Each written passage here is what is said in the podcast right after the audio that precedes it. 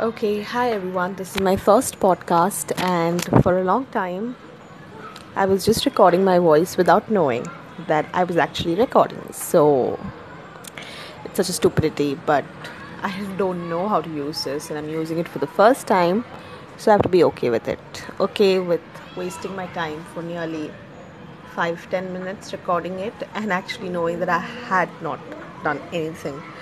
I have to hold press this button for a long time so it records my voice. Now I know how to use it. Okay, so I was reviewing uh, this book, not reviewing actually, I was just sharing some quotes. So I want to do it again. Let's do this again. Um, it's from the book called uh, Autobiography of a Yogi. Paramahansa Yogananda. It is his biography, and I had come to know about this book um, from the from a YouTube channel called Alux, and they were sharing their favorite books. So I came to know this book was one of Steve Jobs' favorite books, and uh, and he had given to many people to read it as well. And this book has influenced him. Uh, maybe to create that business so i was like wow so let me do this and maybe if i read it it'll influence me to build a great business a big, a big company so I'm just sharing three quotes. I haven't finished much, but let's just see. I have highlighted some parts that were, you know, that I felt were wow.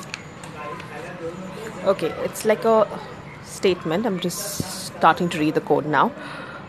Quote now. Okay, good.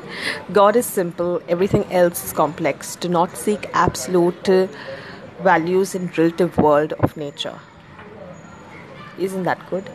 Well i don't know what more can i go deep and discuss on this. Maybe it should be self-explanatory okay the second is the creature finally turns to his creator if for no other reason than to ask in anguish why lord why by ignoble whims of pain man is driven at last into finding infinite presence whose beauty alone should lure him. Looks like this is a small podcast. It's gonna be done in 30,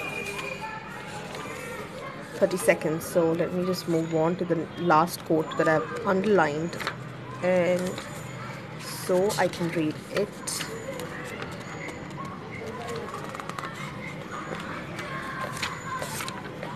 Okay. Even he, with the worst of karma, who ceaselessly meditates on me, quickly loses the effects of his past bad actions. Know this for certain the devotee who puts his trust in me never perishes. Okay, now the anchor is only giving me a heads up. The listeners tend to prefer short audio. Consider making your episode out of shorter segments. Okay, so I think I have to stop it now.